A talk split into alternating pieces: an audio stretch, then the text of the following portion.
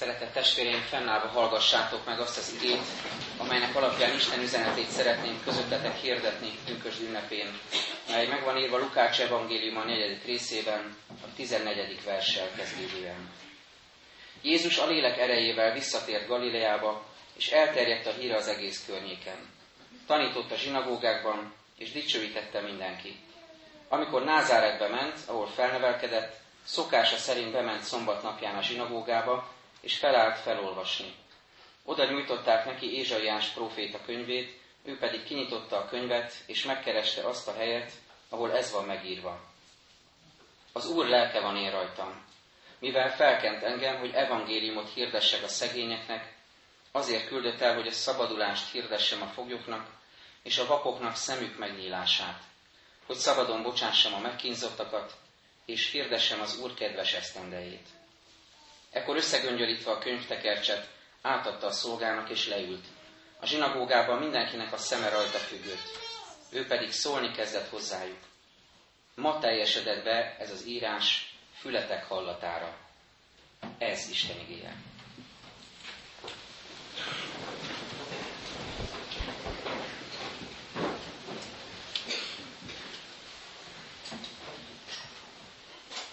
Alapigényben Jézus nyilvános szolgálatának a kezdetéről olvashatunk.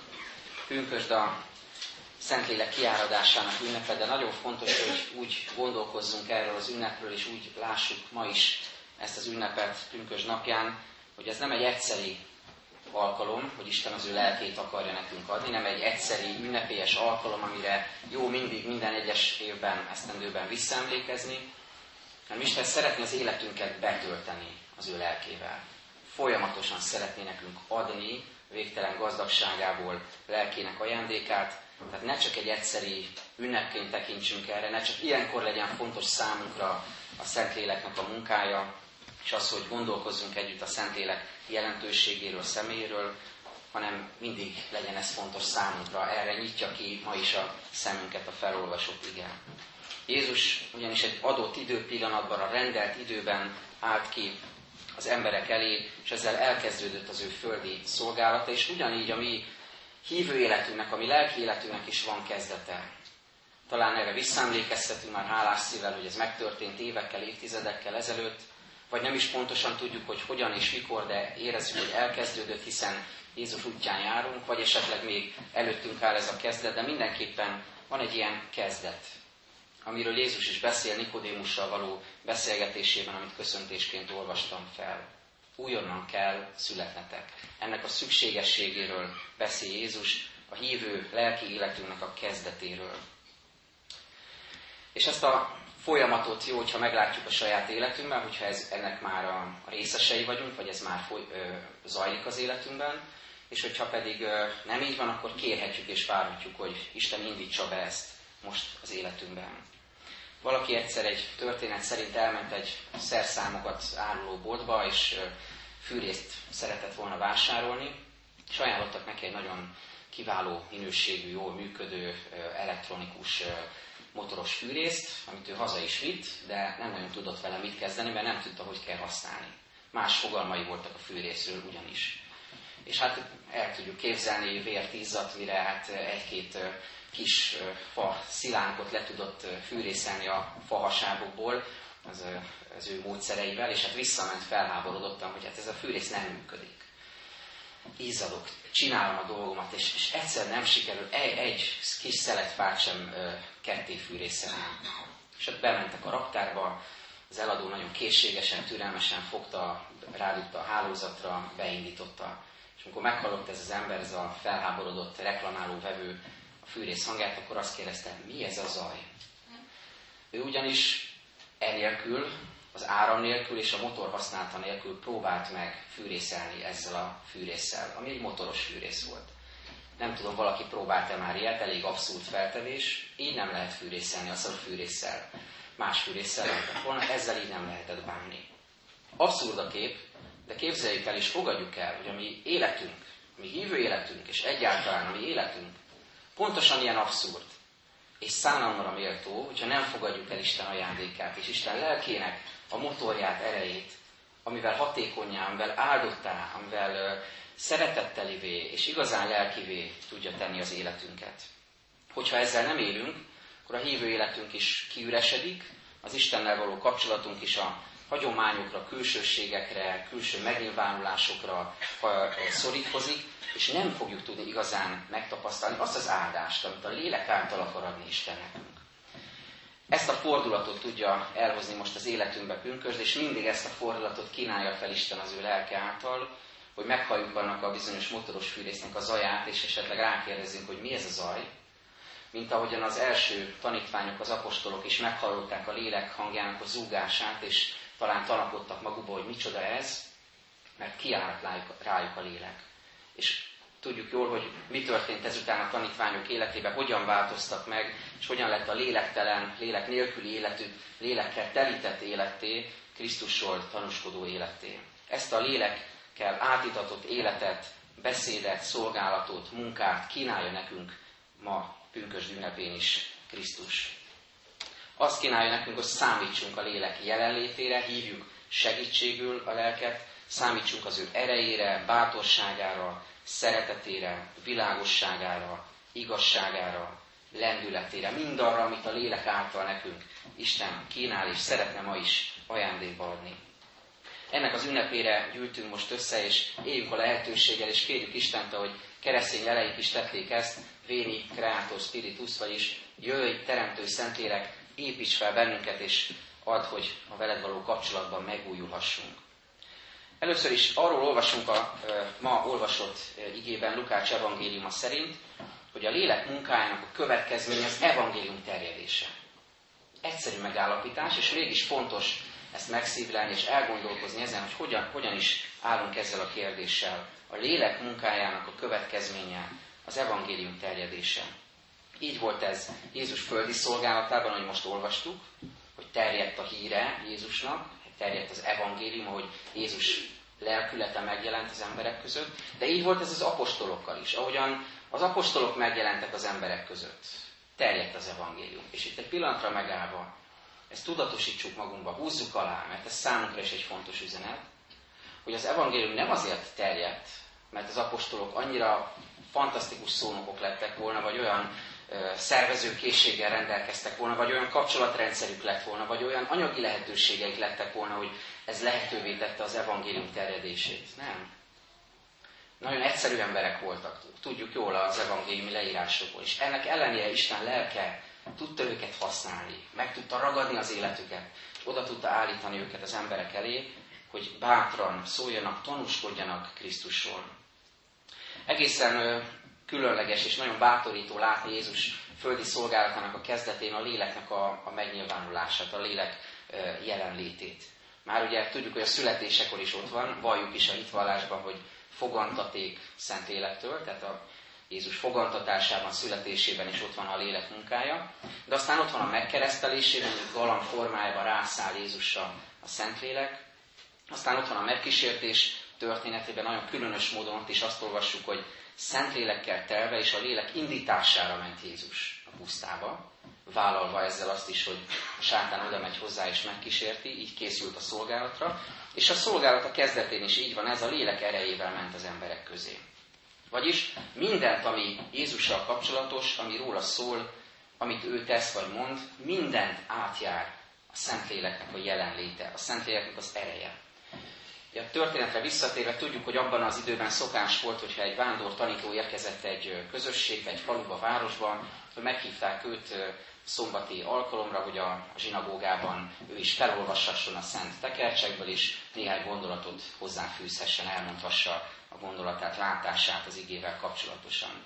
Ez a lehetősége megvolt minden felnőtt férfinak egyébként a közösségekben, ezt érdemes nekünk is megszívlelni, hogy nem csak a lelkész szólt a gyülekezethez, hanem hogyha van ö, látásunk, például a Biblia órán van bizonságtételeink, az jó, hogyha meg tudjuk egymással osztani. Tehát így volt ez, Jézusnak is kiállt ez a tisztelet, és azt látjuk nagyon nagy áldásként, hogy megvolt a nyitottság az emberekben felé. Nem mindig látjuk ezt. Van, amikor nagyon elutasítóak az emberek Jézussal. Vannak, amikor kinevetik. Van, amikor saját rokonai is furcsán néznek Jézussal. De itt volt egy ilyen kegyelmi pillanat, hogy Jézus felolvasott valamit, hozzáfűzött egy mondatot, és azt olvassuk, hogy egyetértettek vele.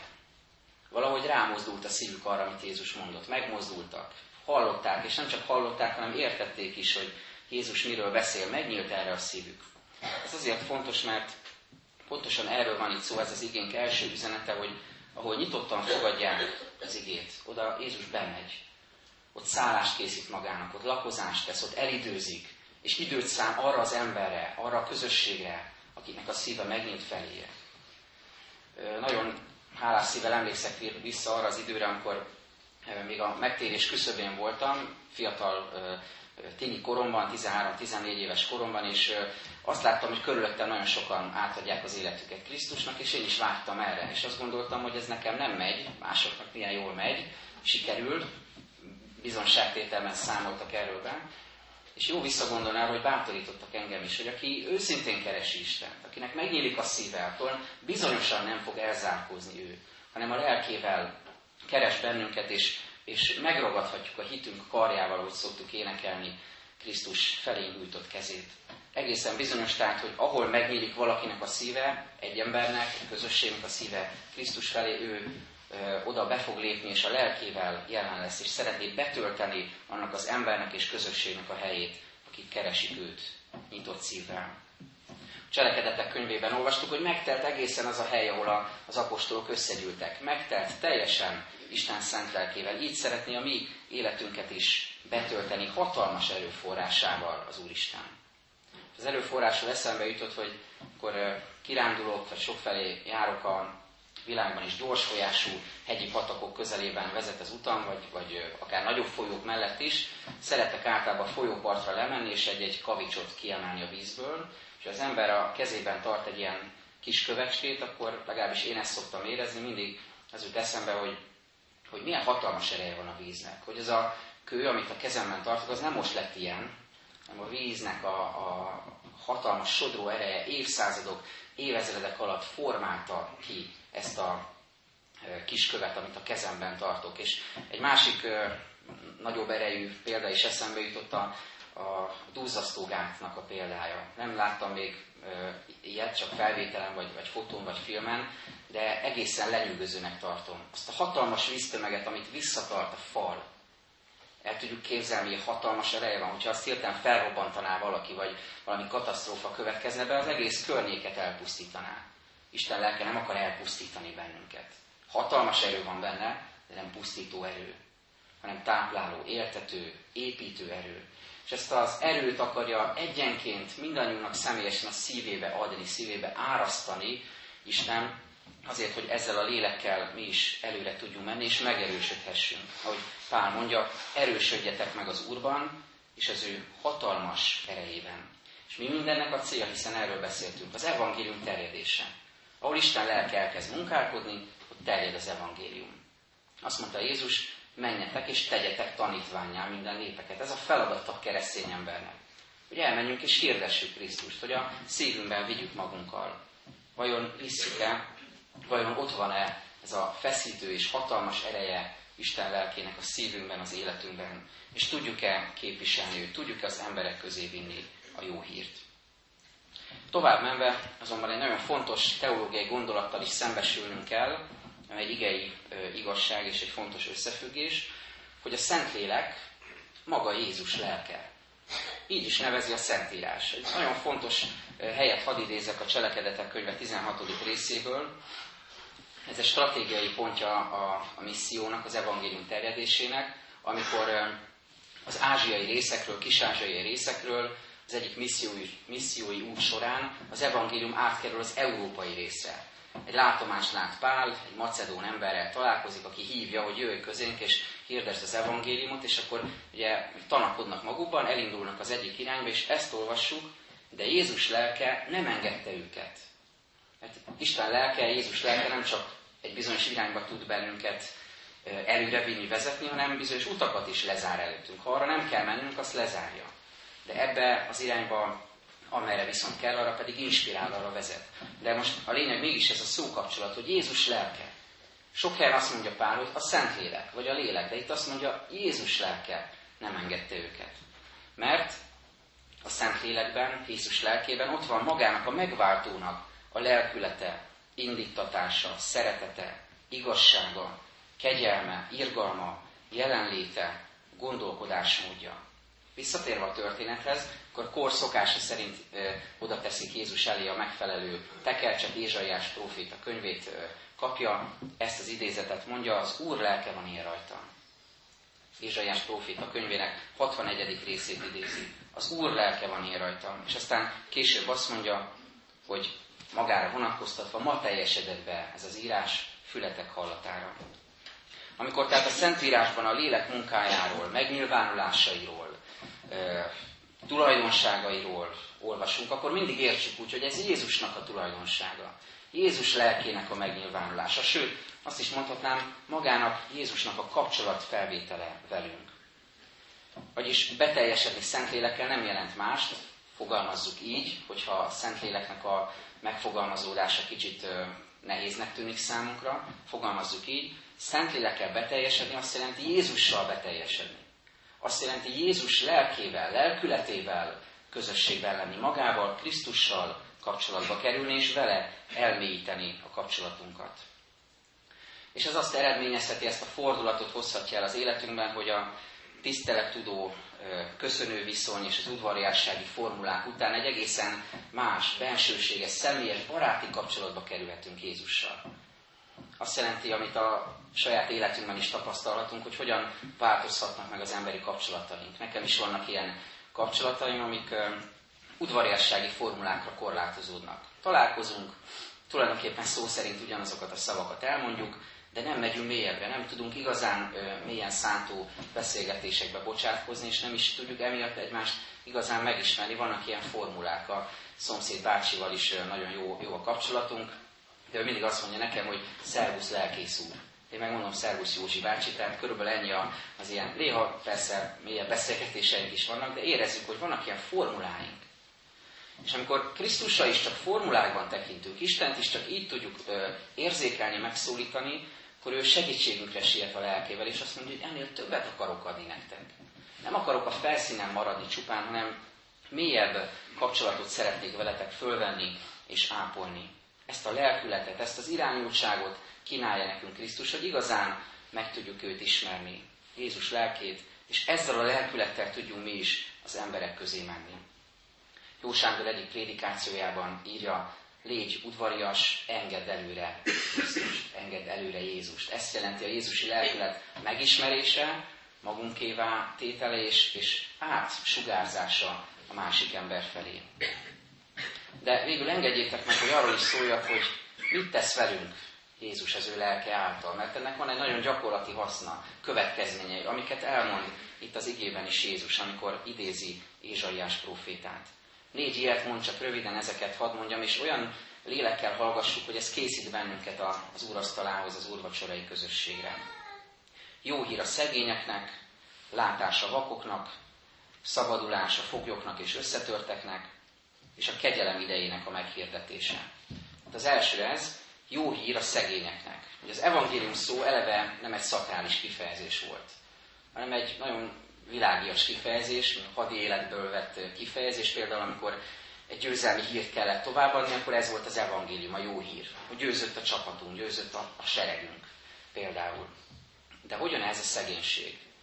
Mire van nekünk igazán szükségünk? Én azt gondolom, amikor ezt a szót kimondjuk, hogy szegény, akkor általában ilyen szociális érzékenységgel ilyenfajta fogalomként kezeljük. Eszünkbe jutnak azok az emberek, akik itt hideg úton is szép számmal megfordulnak, és becsöngetnek házakhoz, és pénzt kérnek, kéregetnek.